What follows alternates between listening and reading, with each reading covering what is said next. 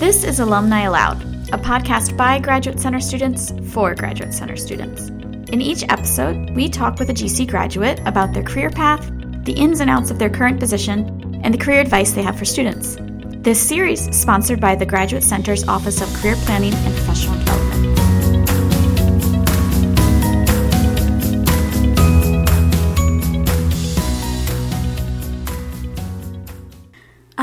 Turner, a PhD candidate in educational psychology at the Graduate Center. I work in the Office of Career Planning and Professional Development, and I interviewed Devora, who earned her PhD in musicology from the Graduate Center. She is now the Digital Preservation Manager at YIVO Institute for Jewish Research. Today I have Devora Geller in the office, and she is a she just got her music PhD here at the Graduate Center. And we're going to hear about her work at YIVO Institute for Jewish Research, where she is the digital preservation manager. Um, so, hi, Devora. Hi, thank you so much for inviting me. This yeah, is a treat. Great to have you. So, why don't you first tell us what you do at YIVO, and then you can kind of get us into the steps of how you got there? Sure. Um, I'm the digital preservation manager. Uh, this encompasses uh, a couple of diverse kinds of things. Um, every digital image that YIVO creates of its library and archival materials um, is kind of falls under my purview, and um, I'm basically in charge of ensuring access to these digital materials online for researchers, um, genealogists, kind of anybody who comes to our websites to look at this stuff. Um, and also ensuring long term access to these materials, uh, which means um, monitoring uh, things like metadata, file metadata, and file fixity, making sure that um, the files stay intact and that the file formats are good over um, a very long span of time.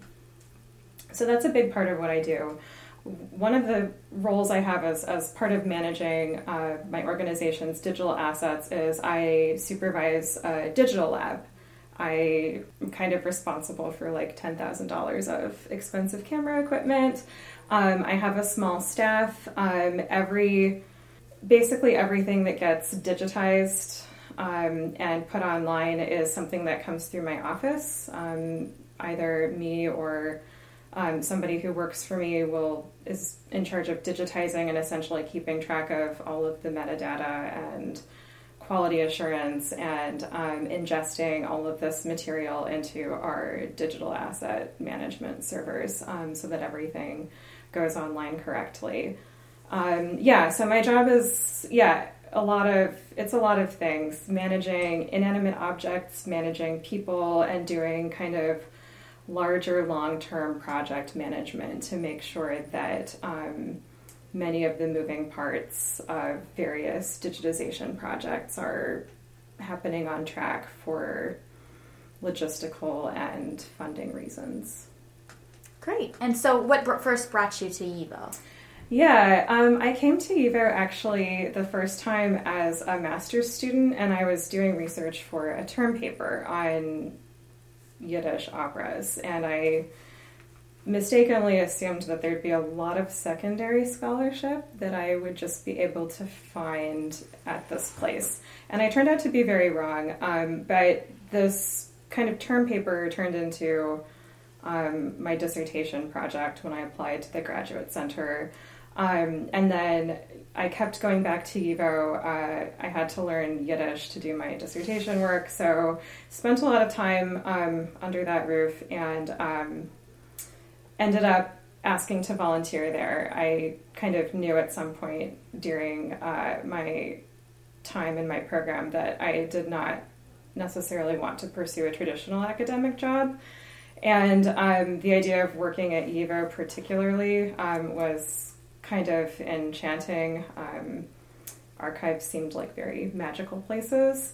So I went and I asked to volunteer, and YIVO is a kind of just say yes organization uh, in a lot of ways. And so they said, yes, why yes, why don't you come and volunteer? Uh, and then I thought, okay, I really like this, and kind of following um, some of the traditional branching into non academic careers advice, and I went and I asked the director of the library about doing a summer internship, and her very polite answer was, You are probably overqualified. This is an internship for, you know, undergraduate and master's students, and you're like halfway through a PhD program. She said, But why don't you send me your resume? So I sent her my resume, my CV, and the next time I saw her, a couple of weeks later, she ended up offering me a part time job. She said, It's not a music job. And I said, I don't really care.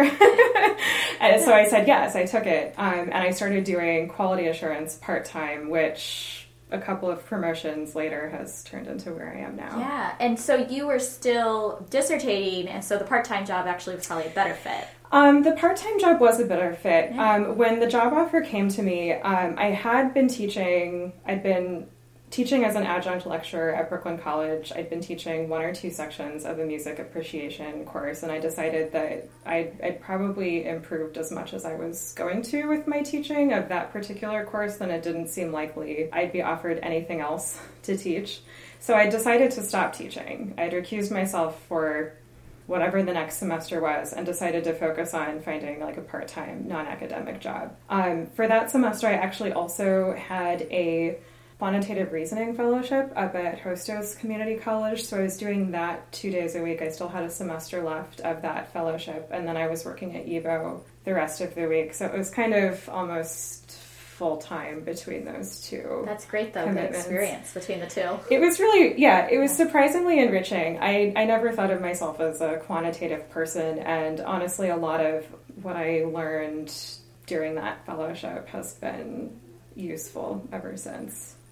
That's that's awesome. So you actually started your job search much earlier than most graduate students probably do. Yeah. Um, you were always thinking ahead, or what was your. Part of it was that um, I started my degree at the grad center before they offered a fellowship to everyone. So I actually came came here without really any kind of funding. Um, and it made me very like resourceful and kind of hungry metaphorically about just um, like making sure I had something in the works. So I actually started.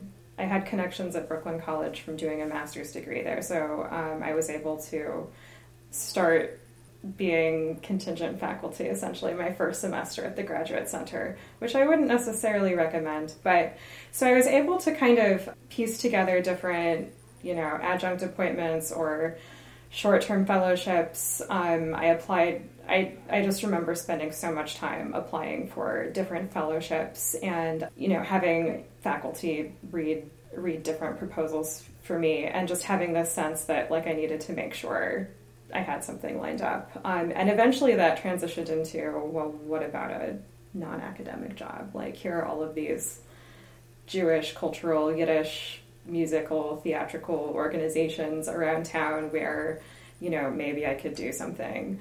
They're kind uh, of hybrid, aren't they? Um, there's scholarship there for there's, sure. There's a lot of overlap. yeah. um, there's a lot of um, there's a surprising number of people who are either musicians and or have like PhDs at YIVO, and then um, it's a pretty small world. So like the only like remaining Yiddish theater, uh, the National Yiddish Folksbiene, um, you know, they send their artistic director to YIVO all of the time to look at our music collections, and there's a lot of collaboration and co-resourcefulness between uh, a lot of these organizations. It's been really rich. Great. Um, so, why would you recommend archival work for the PhD group, or even we have these are master students as well?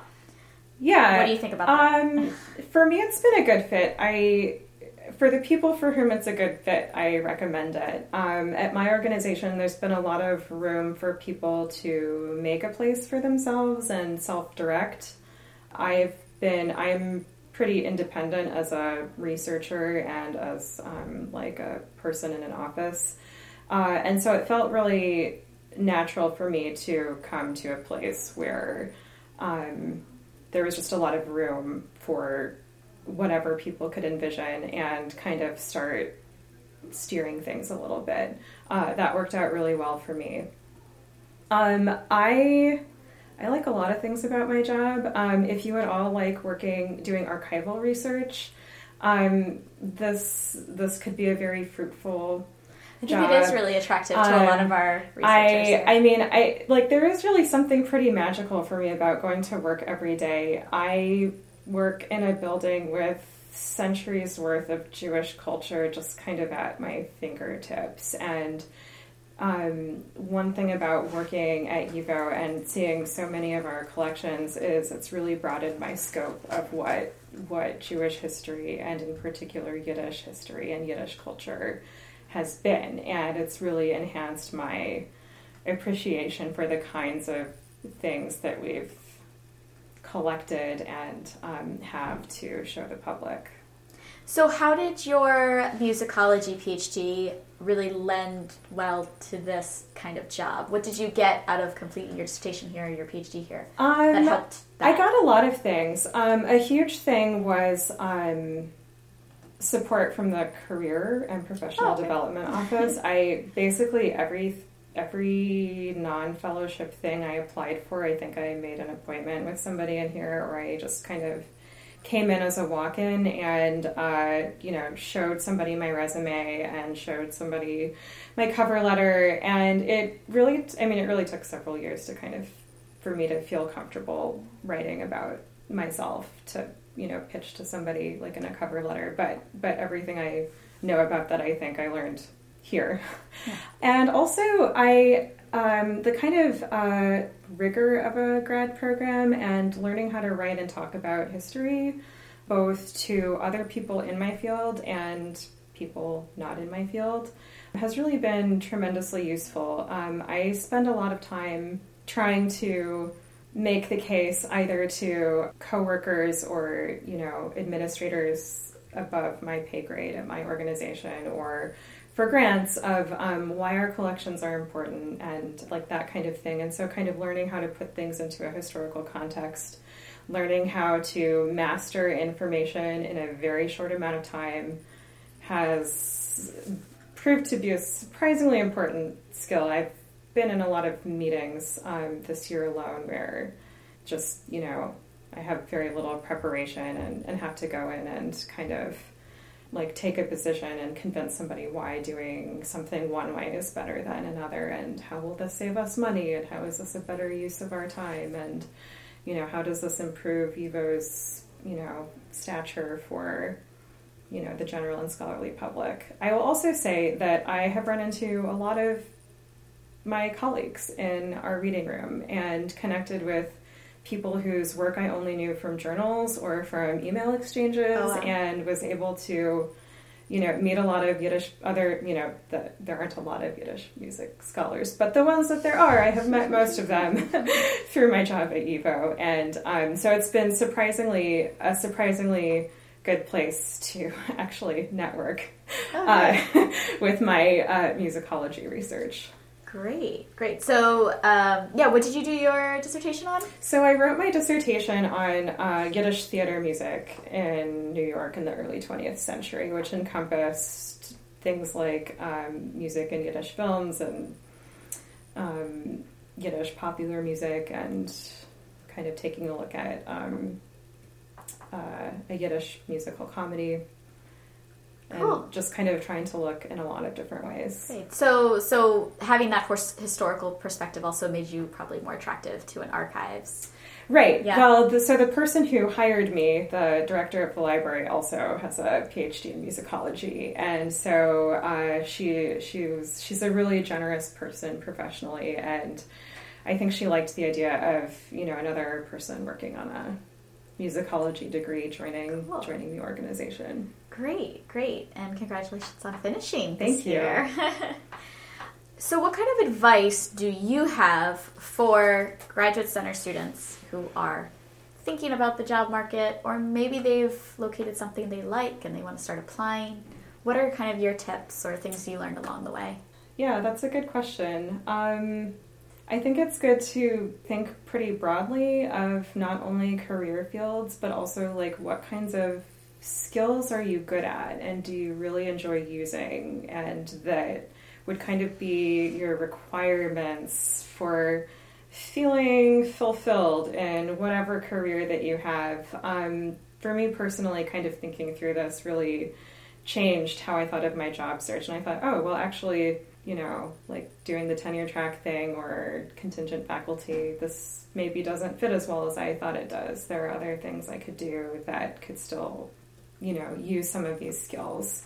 Um, the other thing is, I I think it's important to think really broadly about like what kinds of experience do you already have that translates into whatever your career search looks like that you can bring to the table. Um, for me, before I came to the Graduate Center, I spent four years actually working my way up the corporate ladder at Starbucks, and I left the company as an assistant manager, and I ended up with some corporate management training.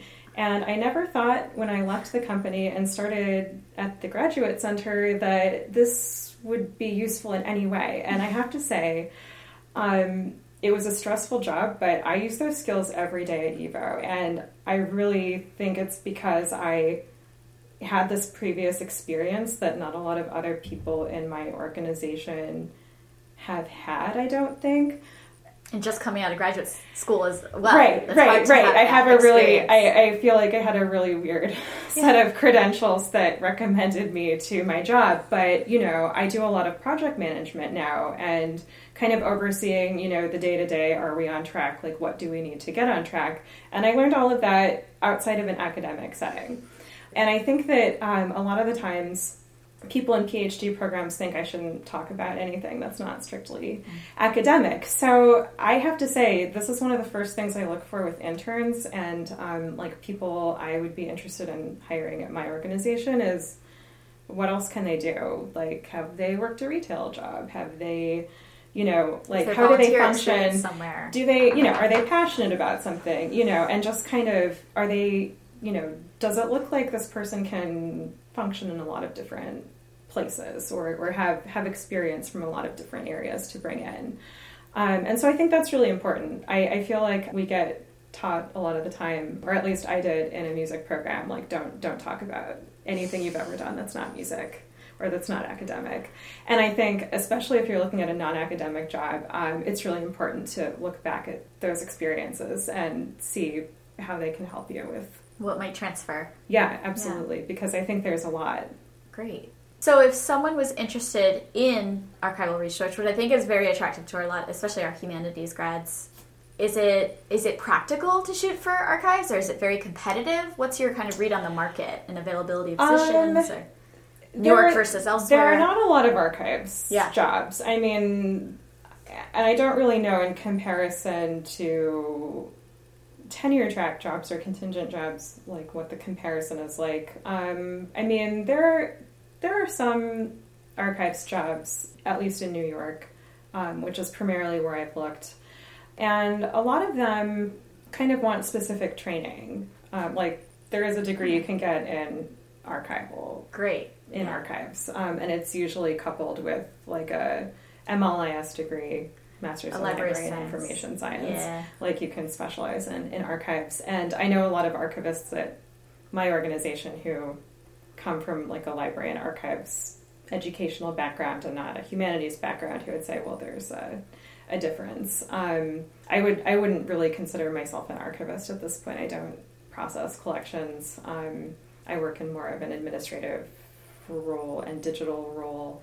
But I I think that in in my kind of nonprofit world, like there's definitely room for people to come in and say, here's what I can do.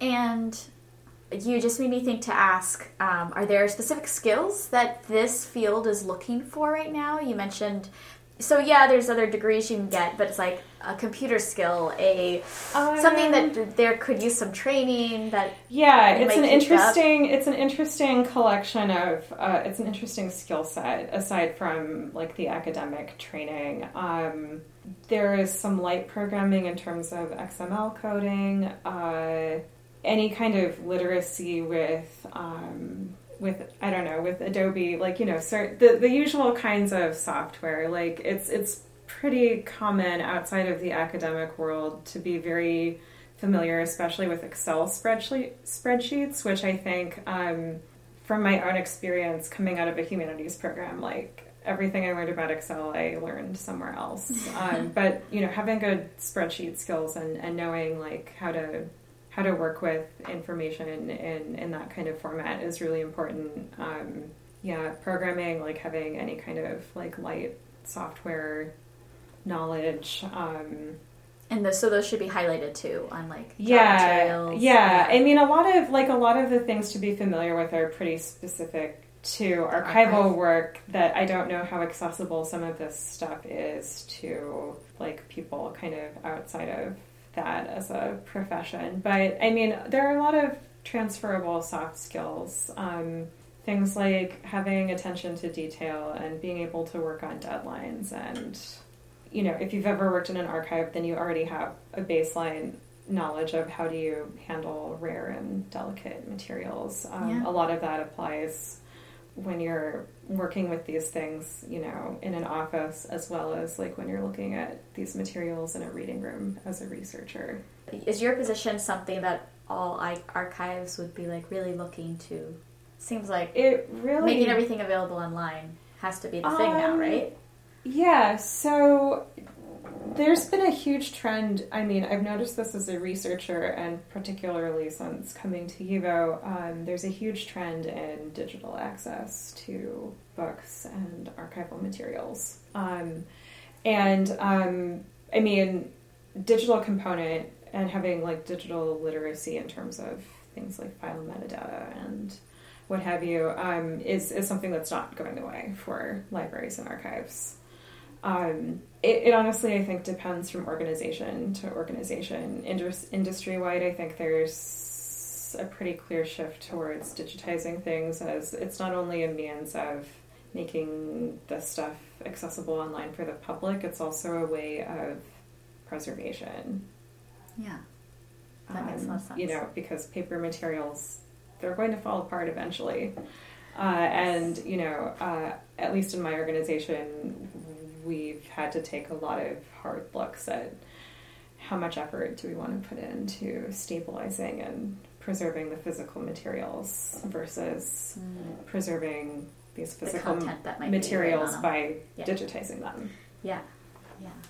Um, so yeah, I think uh, yeah, I think a lot of what I do, other organizations are looking for. Great. If that's it, unless you have one last thing to say before uh, sign off. Just Thank you. This has been, um, yeah, I got a lot out of uh, coming repeatedly to the career planning office and um, just benefiting from everyone's advice and it's cool to come back and yeah it's great to share, finally have a music perspective yeah, too. to share what the journey was like. yeah. all right. Thanks so much. Thank you. Thanks again to devora for spending time to talk with us about her work at YIVO if you'd like to make an appointment with one of our career advisors, like Devora did, visit our website at cuny.is slash careerplan. And you can follow us on Twitter at careerplangc. Thanks for listening.